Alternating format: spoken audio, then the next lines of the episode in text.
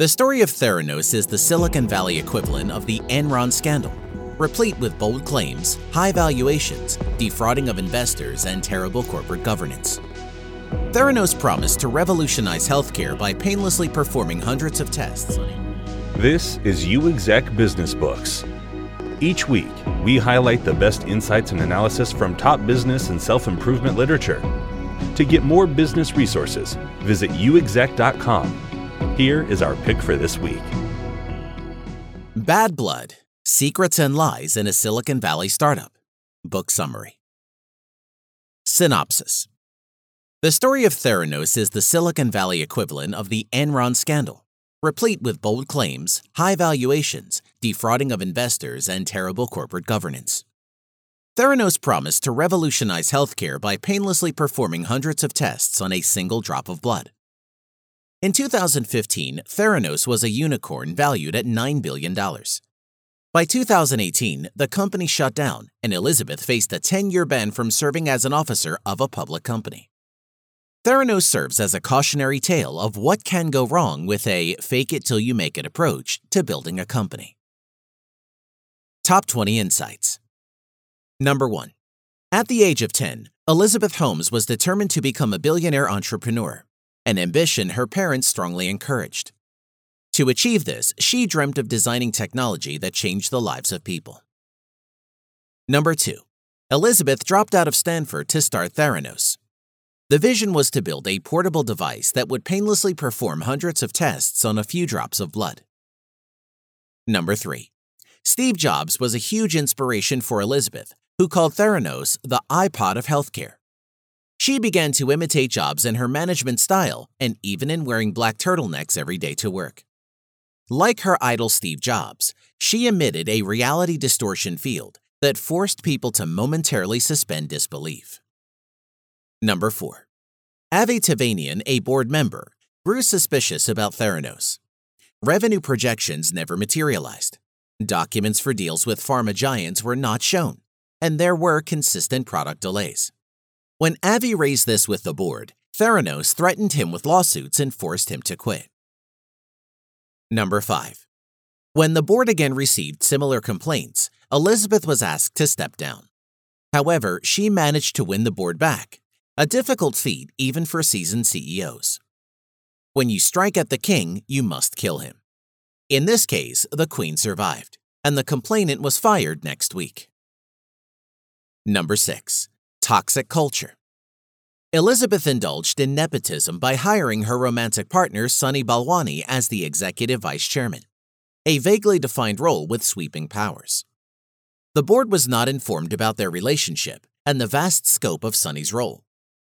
Elizabeth also hired her brother Christian and his friends, none of whom had any relevant background. Number 7 Toxic Culture Theranos blocked online communication and spied on employee conversations and social media posts. Sunny used a fear and intimidation based approach, harassing employees he disliked. Employees suspected of not being loyal enough were fired on some pretense. Number 8 Red Flag Elizabeth managed to convince Pfizer to use Theranos devices in a patient trial. However, the collaboration soon came to an end as the devices had frequent mechanical failures, wireless transmission errors, and poor temperature tolerance. There were issues with test results as well. Number 9 Turning Point Theranos landed mega deals with Walgreens, a massive pharmacy store chain, and Safeway, one of America's largest supermarket chains. Both companies bet big on this collaboration. However, the partnership was marked by Theranos missing deadline after deadline.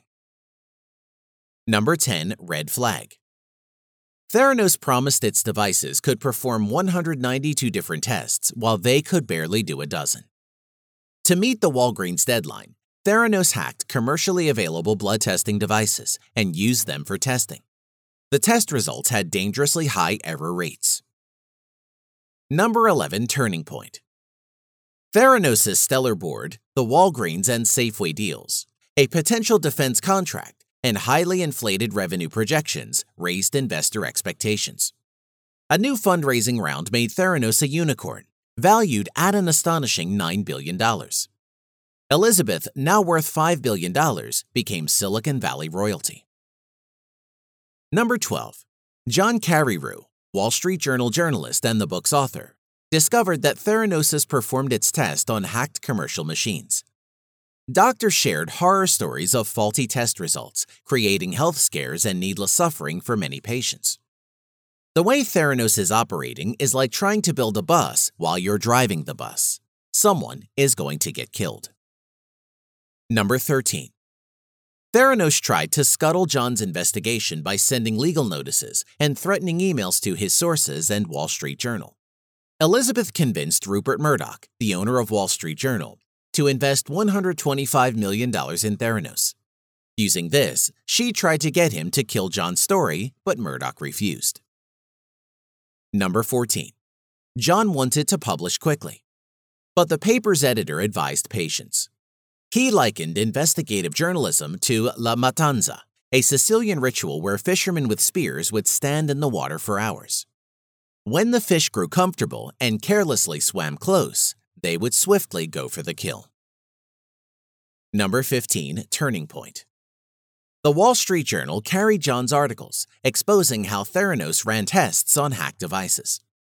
Subsequent pieces revealed that Walgreens and Safeway had terminated their partnership with Theranos. Throughout all this, Elizabeth played the wronged visionary, claiming false allegations were the price she had to pay for being a pioneer. Number 16. An investigation by Centers for Medicare and Medicaid Services, or CMS, confirmed that Theranos used hacked devices and test results were highly unreliable. Theranos was forced to void over a million test results, paying $4.65 million in reimbursements. What is unimaginable, however, is the damage that could have been caused had Theranos rolled out nationwide. Number 17. Investors sued Theranos, Elizabeth, and Sunny for deceit. Walgreens filed a lawsuit for violation of basic quality standards and legal requirements. The Securities Exchange Commission charged Theranos with fraud and barred Elizabeth from holding office in public companies for 10 years. She was forced to give up voting control and most of her shares in Theranos. Number 18 Red Flag Hyping your product to get funding while concealing your true progress and hoping that reality will eventually catch up to the hype continues to be tolerated in the tech industry. However, in healthcare, the costs were far higher. Millions of lives were at risk as treatment decisions are made based on lab results. Number 19 Culture Alert Elizabeth knew exactly what she was doing and systematically manipulated people. Her ambition would not admit setbacks.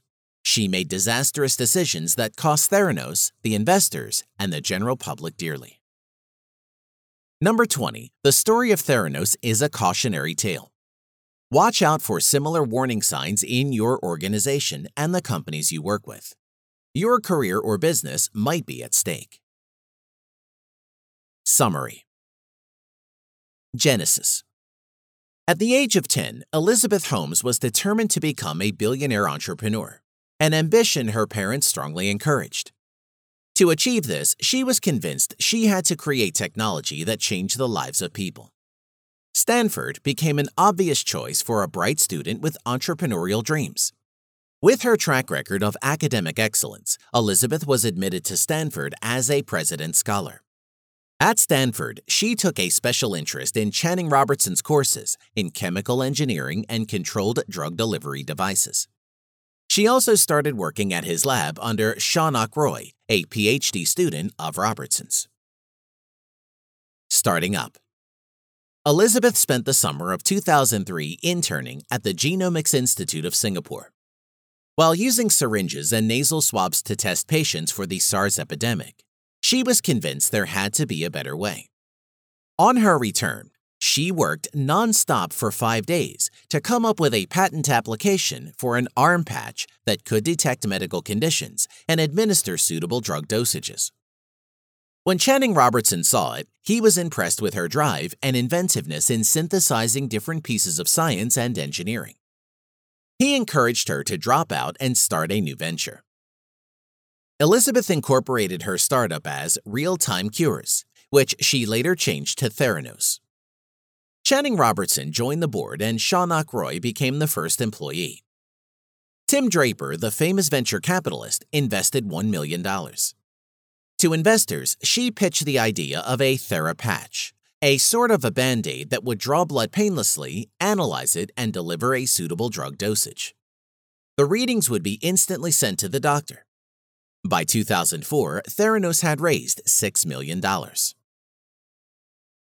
1.0 Shaunak quickly realized that making such a patch was nearly impossible due to the engineering challenges it presented. They abandoned the idea for a cartridge and reader system. The blood sample would be drawn in a card shaped cartridge and placed in a reader, would analyze the blood and produce test results. Test results would be beamed to doctors, who could prescribe modified dosages. This would sharply reduce the time needed to make changes to drug doses. Elizabeth dreamed of putting them in the houses of patients. However, engineering this pared down version was still extremely difficult. After 18 months, Shaunak managed to make a prototype, which was named Theranos 1.0. Edmond Ku was hired to engineer the Theranos 1.0 prototype into commercializable product. Elizabeth insisted on using only a drop of patient blood to perform tests and wanted the cartridge to fit in the patient's palm. This emphasis on miniaturization caused serious technical challenges. Ed's problems were complicated by the fact that Theranos' culture of information secrecy discouraged the engineering team and the chemistry team from communicating. He was never sure if the errors were caused by faulty chemistry work or faulty device design. As months went by, Elizabeth grew frustrated with the slow pace and wanted to run the engineering teams 20 hours and 7 days a week. Ed felt this would overburden his already stressed team and refused to comply. Over the next few months, he saw new engineers being hired who did not report to him. A parallel engineering team was being formed to make both teams compete with each other. Elizabeth successfully convinced Pfizer to use the Theranos system in one of their patient trials at Tennessee. Patients would have the Theranos 1.0 device in their homes and take blood tests daily. The results would be shared with Pfizer. The day before Elizabeth was to train the patients and doctors, the cartridges and readers were not working properly. Ed spent the night fixing them. When he came to know the study involved patients suffering from terminal cancer, he felt that the device was too unreliable to be used in a serious study. The Edison At Theranos, the competition between engineering teams increased. The other team, headed by Tony Nugent, decided to abandon the existing approach in favor of a robotic mechanical arm, which mimicked the steps a chemist would perform. Instead of building it from scratch, Tony re engineered a commercially available glue dispensing robot. The new device was the size of a desktop computer, but could still be installed at patient homes. Elizabeth christened this the Edison, and this became the new direction for Theranos. Immediately, she started giving demos with the new system. This made Tony uneasy as the system had hardly been tested. Ed Ku and his entire team were fired. Shaunak Roy grew disillusioned with the new direction, which was a far cry from the initial vision. He decided to move on. Toxic work culture. Steve Jobs was a huge inspiration for Elizabeth, who called Theranos the iPod of healthcare. In 2007, she recruited some Apple employees, including Anna Arriola, who had worked on the iPhone's design. Elizabeth wanted the Edison to have Apple design elements, including a touchscreen similar to the iPhone and an outer case resembling the iMac. Anna soon began to have problems with the suffocating culture at Theranos. Elizabeth's paranoia about information secrecy made Theranos block online communication across teams, leading to huge productivity losses. Employees suspected that Theranos spied on their conversations and social media posts. Arrival and departure timings were strictly monitored. When board meetings were convened, employees were told to avoid eye contact with board members. Elizabeth demanded unconditional loyalty from her employees and fired those she felt were not loyal enough. Within two years, over 30 people were fired, not counting the 20 odd members of Ed Ku's engineering team. Boardroom maneuvers. When Anna heard about the Pfizer trials, she asked Elizabeth to pause the trials until the problems in the Theranos system were fixed. Elizabeth refused. Anna shared her concerns with Avi Tevanian, who was on the board of Theranos. Avi by then had begun harboring concerns of his own about Theranos. The optimistic revenue projections Elizabeth shared at board meetings never materialized. Every time he asked for details about pharmaceutical deals, he was told they were under legal review. There were consistent delays in making the devices production ready. When Elizabeth wanted to set up a foundation for tax purposes and sought board approval for a special grant of stock, Avi felt this was not good corporate governance. Elizabeth would control the foundation, increasing her voting share. Upset with Avi's criticisms, Elizabeth wanted him to resign from the board. This incident shocked Avi, and he began to review the Theranos documents he had. He found glaring inconsistencies and constant staff turnover. When Avi took it up with Don, the board chairman, Don told him to consider resigning. Shaunak Roy was planning to sell his founder shares back to Elizabeth. Avi realized that the shares were being sold at an 82% discount compared to the last fundraising round. He decided to buy them. Soon, Theranos threatened Avi with a lawsuit. On second thought, Avi decided he did not want to own more of the company given what he knew about it. He wrote one last letter to Don urging him to tell the other board members about the issues with Theranos and resigned. Todd Surdey, a Theranos sales executive, realized that the company's revenue projections were wildly optimistic. Each contract with a pharmaceutical company was contingent on Theranos proving that its blood analysis system worked. Worse, the devices often malfunctioned. During a demo for Novartis, all three Edison readers displayed error messages. He took his concerns to Don Lucas, saying that the revenue projections were vastly exaggerated given the unreliable state of the Theranos product. This time, Don took the complaint seriously. He convened an emergency meeting and Elizabeth was asked to wait outside.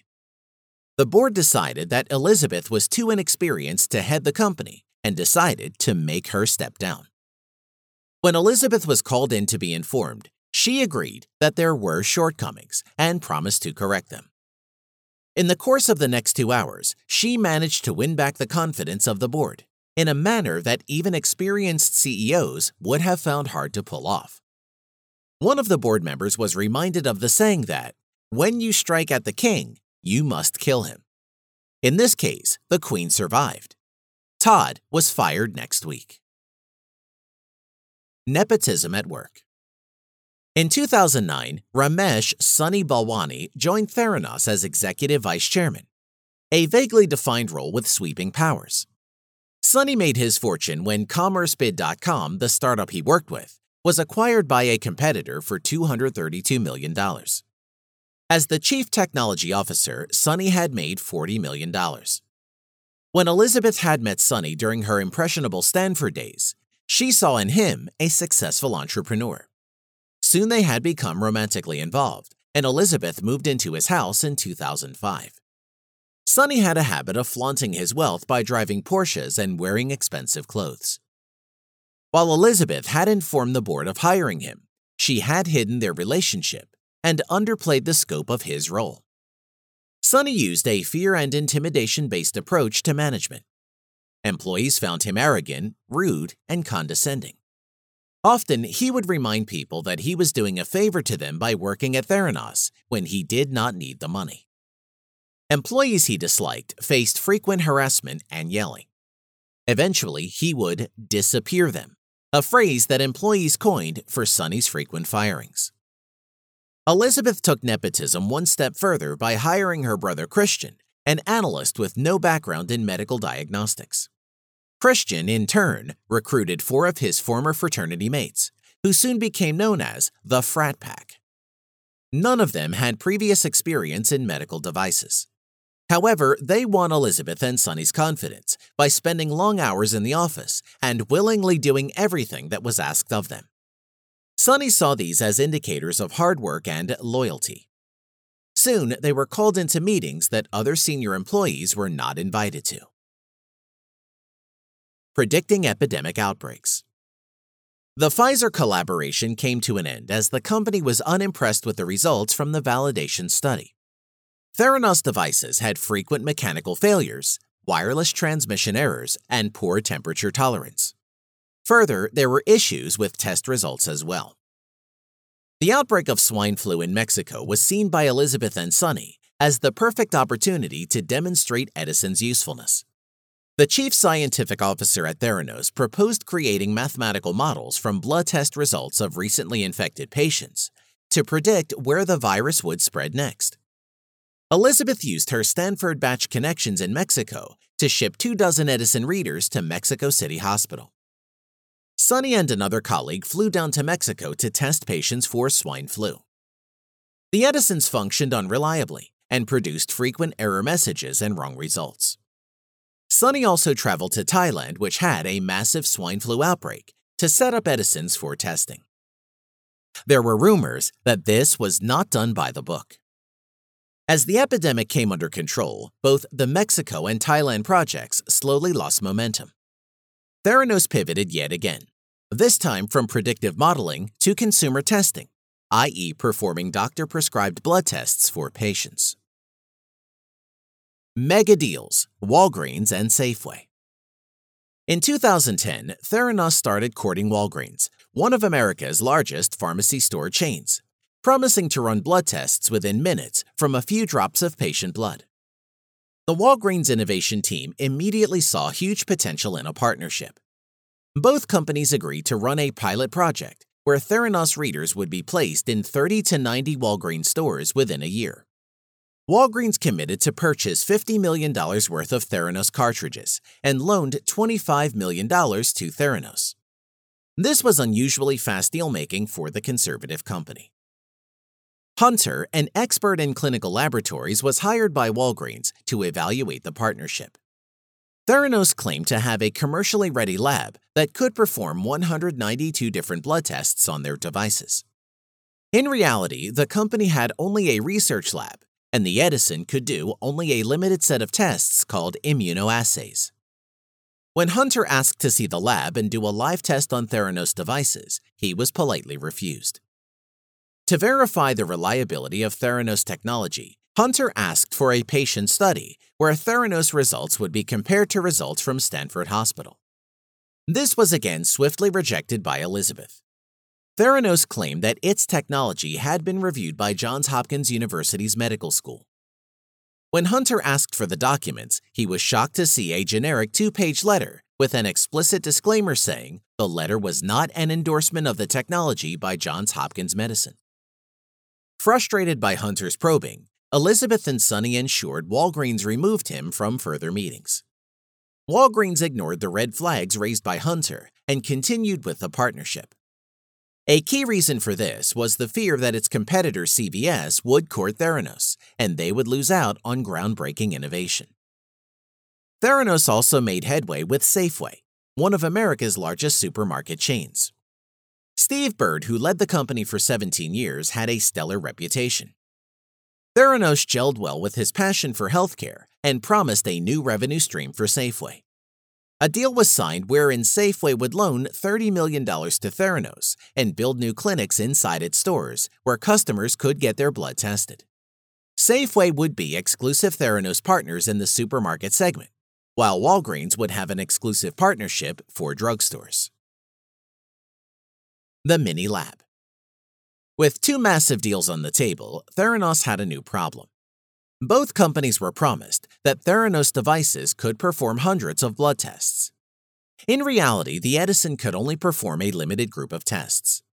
Theranos hired engineers to build a new device, the Mini Lab, which would be capable of doing multiple types of tests. To do this, the Mini Lab would need far more components than the Edison. While most components were commercially available, the engineering challenges came from Elizabeth's focus on miniaturization. As soon as a barely working prototype was ready, Sunny began placing component orders for 100 mini labs based on the prototype. A manufacturing facility was leased for production. The engineering teams were shocked at how a barely tested prototype was assumed to be a finished product. This could have dangerous consequences. Safeway turns a blind eye. Safeway's wellness centers, which looked more like spas, were being built in 800 stores at a massive cost of $350 million. However, there were significant delays from Theranos' end. Finally, a beta run was launched where Theranos handled blood testing at the Safeway Employee Health Clinic. However, no devices were put there. Samples were couriered to Theranos' office for testing. Blood was drawn using both finger sticks and hypodermic needles, raising suspicions among Safeway medical staff. Results, which were supposed to be instantaneous, took over two weeks, and many employees received erroneous results. Safeway turned a blind eye to these concerns. At Theranos, the mini labs were not ready to be used to test Safeway's blood samples, so they began to use commercial blood analyzers to handle tests. Even then, problems creeped up. Manufacturer instructions were ignored and expired blood drawing tubes were used, compromising results. Safeway, unaware of these problems, began hiring staff for the wellness centers. The company had forecasted that the wellness centers would bring in $250 million in revenue for 2012. Delays meant that it did not materialize. The wellness centers were taking up precious real estate space that could be put to other uses. A military foray. Theranos was attempting to get the military to use its technology. When Elizabeth met James Mattis, the head of U.S. Central Command, she spoke of how Theranos' instant testing could save lives on the battlefield. Intrigued, he asked his staff to consider a field trial for Theranos devices. However, the military realized that it could not deploy Theranos devices as they had not been approved by the FDA. A compromise was worked out. Theranos' tests would not be used for wounded soldiers. Instead, the devices are used to confirm the results produced by regular testing methods. However, by the time General Mattis retired in 2013, Theranos had not even begun the study. False claims. To prepare a marketing campaign for the launch of Theranos' testing services at Walgreens and Safeway stores, Elizabeth hired the advertising agency Chiat Day. The agency was chosen because they had represented Apple for years. From the fall of 2012 to the spring of 2013, the agency worked on everything from creating a brand identity to making a new website for Theranos. They decided that the best visual for Theranos would be the Nanotainer a miniature vial Theranos designed to collect blood from fingertips. To complement the visual, the team came up with the slogan, One Tiny Drop Changes Everything. Soon, agency employees began to encounter problems with Theranos. There was the familiar obsession with secrecy. Materials provided by Theranos had to be kept in a locked room, accessible only to people who signed confidentiality agreements. Elizabeth wanted the promotional material to carry bold claims. One such claim was that 800 tests could be run on a drop of blood. Another claim was that Theranos' tests were approved by the FDA, which was not true. Chiat Day executives grew concerned about these dubious claims, as they were liable to legal penalties in case of misleading advertising. A day before the website launch in September 2013, Elizabeth called an emergency meeting and proceeded to systematically water down all previous claims to the extent where agency employees wondered if Theranos had any novel technology at all. Building a religion. As Theranos was readying for launch, the problems with the mini lab continued. It would take years to turn this barely functioning prototype into a viable product. But Elizabeth wanted to meet the September 2013 deadline for launching at Walgreens no matter what. Since the mini lab was nowhere close to ready, they decided to revert to using the Edison. But the Edison could only perform a very limited range of tests. This led to the decision to cheat. Theranos employees hacked into a Siemens blood testing device to make it compatible with the fingersticks Theranos used for drawing blood. The machines were being used in a way that neither the manufacturer nor the FDA approved of. Employees from the chemistry team tried to convince Elizabeth that the Edison had a very high error rate and was not ready for commercial use. Regular patients would rely on these results to make medical decisions. When Elizabeth seemed indifferent to their concerns, some even resigned. Furious with the resignations, Elizabeth called an all employee meeting and said that she was building a religion. Those who did not believe should leave. This CEO is out for blood. On the day of Theranos' commercial launch, a highly favorable interview of Elizabeth appeared in the front pages of the Wall Street Journal. Elizabeth had carefully engineered this piece by leveraging her connections. She used the Walgreens launch and the article to start a new fundraising campaign. At investor presentation, Elizabeth and Sunny claimed that their device could perform 300 different medical tests and that all their tests were submitted to the FDA for approval. Theranos had a stellar board that included the former Secretary of State George Shultz, retired General James Mattis, and Henry Kissinger. The sterling reputation of these men and their military background made Theranos' claims about the military using its devices seem credible. The Walgreens and Safeway deals, along with a potential Department of Defense contract, raised investor expectations. Sunny gave ambitious revenue projections. Theranos would make gross profits of $1.08 billion on revenues of $1.68 billion by 2015. These numbers were fabricated and multiple times higher than the company's internal projections. After a new round of fundraising, Theranos was valued at an astonishing $9 billion. It had become a unicorn, a startup worth over a billion dollars. Elizabeth, who owned over half the shares, was now worth nearly $5 billion. In June 2014, Elizabeth featured on the cover of Fortune with the headline, This CEO is out for blood. In the interview which made her a star, Elizabeth disclosed Theranos' valuation at $9 billion and claimed that 70 tests could be done from just one fingerstick draw. Soon she featured in Forbes, USA Today, Fox Business, and NPR. Elizabeth was named as one of the 100 most influential people in the world by Time magazine and joined the board of fellows at Harvard. Her security team grew to 20 people. Her food was cooked by a personal chef, and she traveled in a private jet. The people who handled publicity made Elizabeth the face of Theranos and raised her public profile. The fairy tale unravels. In December 2014, The New Yorker published a piece on Elizabeth, which attracted the attention of Adam Clapper, a pathologist who ran an industry blog named Pathology Blog. Adam was skeptical about Theranos' claims to run so many tests on a drop of blood. He spoke to Alan Beam, a former laboratory director at Theranos, who confirmed his suspicions about the unreliable and haphazard blood testing practices that Theranos employed. Adam passed the tip to John Carreyrou, a journalist with the Wall Street Journal. This is how John, the author of this book, began to investigate Theranos. The tip from Clapper reinforced John's previous suspicions about Theranos. There was no peer reviewed data to back Theranos' claims. Further, cutting edge medical advances took decades of formal training and research. Unlike in computer science, college dropouts pioneering groundbreaking medical technology was unheard of. John got in contact with Alan, who confirmed that the Edisons were highly error prone and repeatedly failed quality control. Out of the 240 tests Theranos offered, only 80 could be done on fingersticks. Of these, hardly a dozen were analyzed on Theranos' devices. The rest were performed on hacked commercial analyzers. Results of these tests were unreliable.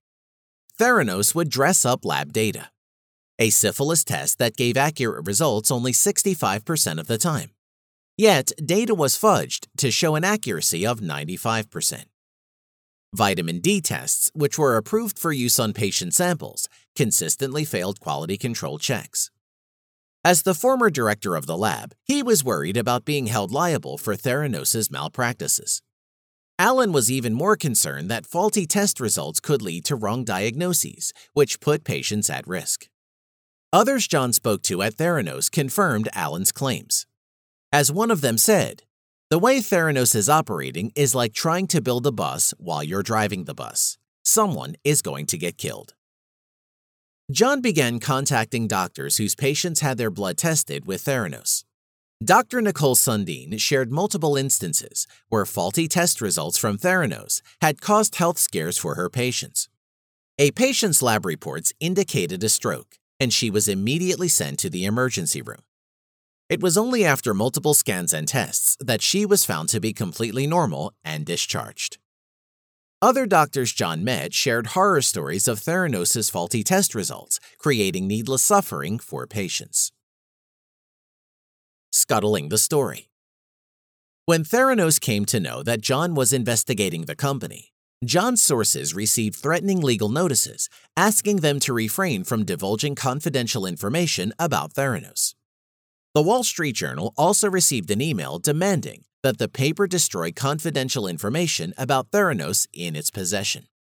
The company also pressurized Dr. Sundin and other doctors to retract their statements. Theranos continued its efforts to scuttle John's story. On July 28, an op ed by Elizabeth Holmes appeared in the Wall Street Journal. Elizabeth courted Rupert Murdoch, the media mogul, to convince him to invest in Theranos. Murdoch, who owned Wall Street Journal, was impressed by Elizabeth's charisma and rosy revenue forecasts of $2 billion in revenue by 2016. He invested $125 million in Theranos, making it his single largest non media investment. During a visit, Elizabeth raised the issue of John's story, hoping he would ensure it would be killed. Murdoch chose not to intervene despite his investment in Theranos. La Mattanza. John was worried that the more the delay in publishing, the more time Theranos had to kill the story. However, his editor felt that a story with such an impact must be made watertight before being published. He illustrated this by giving the example of the Sicilian ritual La Mattanza. Fishermen would wade into the sea with spears and stand absolutely still for hours. When the fish no longer noticed them and swam close, they would swiftly kill the unsuspecting prey. The same principle applied in investigative journalism. John's only concern was that the story had to be published before D Live, the Wall Street Journal's annual tech conference in October, where Elizabeth had been invited. After her appearance at the event, it would be difficult for the paper to publish an expose on Theranos. The expose. The first story was published on the journal's front page on October 15, 2015. It revealed how Theranos ran only a small part of the tests on their devices. It also exposed Theranos' lack of accuracy and its issues with proficiency testing. This created a media furor with Forbes, New Yorker, NPR, and other news outlets picking up the story. In Silicon Valley, skeptics felt their suspicions were reaffirmed while others were unsure what to believe. Theranos issued strong denials. John's sources at the FDA revealed that the agency had conducted a surprise inspection of Theranos' labs. The key reason was the poor test data submitted to the FDA. The nanotainer, Theranos' blood collection device, was banned from further use and declared an unapproved medical device. Elizabeth tried to cover this up as a voluntary decision. The next day, the Wall Street Journal ran a front page story on the FDA inspection and nanotainer ban. Much to everyone's surprise, Elizabeth appeared at the journal's DLive Tech conference. In her interview with the paper's technology editor, Elizabeth insisted that the withdrawal was voluntary. She also lied that Theranos did not use any commercial lab equipment for finger tests. Over the next few weeks, John published four more articles exposing how Walgreens and Safeway had walked away from their partnership with Theranos. Throughout this entire period, Elizabeth played the wronged visionary, claiming that false allegations were the price she had to pay for being a pioneer. Sources tipped off John that Centers for Medicare and Medicaid Services, or CMS, had done an inspection of Theranos' lab recently, and it had not gone well. The agency declared that Theranos posed immediate jeopardy to patient health and safety. The contents of the report were devastating for Theranos. The federal agency said that Edisons were used in the lab for only 12 of the 250 tests Theranos performed. The rest were run on commercial analyzers. The test results were highly unreliable, including a test that failed quality control 87% of the time. Unsafe laboratory practices were followed with blood stored at wrong temperatures and expired chemicals used. In a follow up action, the CMS threatened to ban Holmes from the blood testing industry for two years. This was a damning indictment of Theranos. John published this story along with a report on the Wall Street Journal website. A week later, yet another story broke that Theranos had voided tens of thousands of blood test results, saying they were unreliable. When Walgreens came to know about this, they terminated the partnership. Amidst the mounting calamities, Elizabeth felt she had one last chance to reverse all this. She had been invited to the annual conference of the American Association of Clinical Chemistry. At the conference, she unveiled the MiniLab and explained how the device could be deployed at homes of patients to deliver much faster test results. Watching her presentation, John realized what made so many people blindly believe in Elizabeth. She was an amazing saleswoman like her idol Steve Jobs, she emitted a reality distortion field that forced people to momentarily suspend disbelief. This changed, however, when the audience began asking sharp questions about the novelty of the technology and the lack of data in the presentation. A wave of critical articles followed. The Meltdown This was the last straw for Theranos' investors. Partner Fund, which had invested almost $100 million, sued Theranos, Elizabeth, and Sunny for deceit. Another set of investors filed a separate lawsuit alleging securities fraud. Most investors, however, settled for an extra grant of shares in exchange for promising not to sue. Rupert Murdoch sold his shares back to Theranos for $1 to claim a tax write off.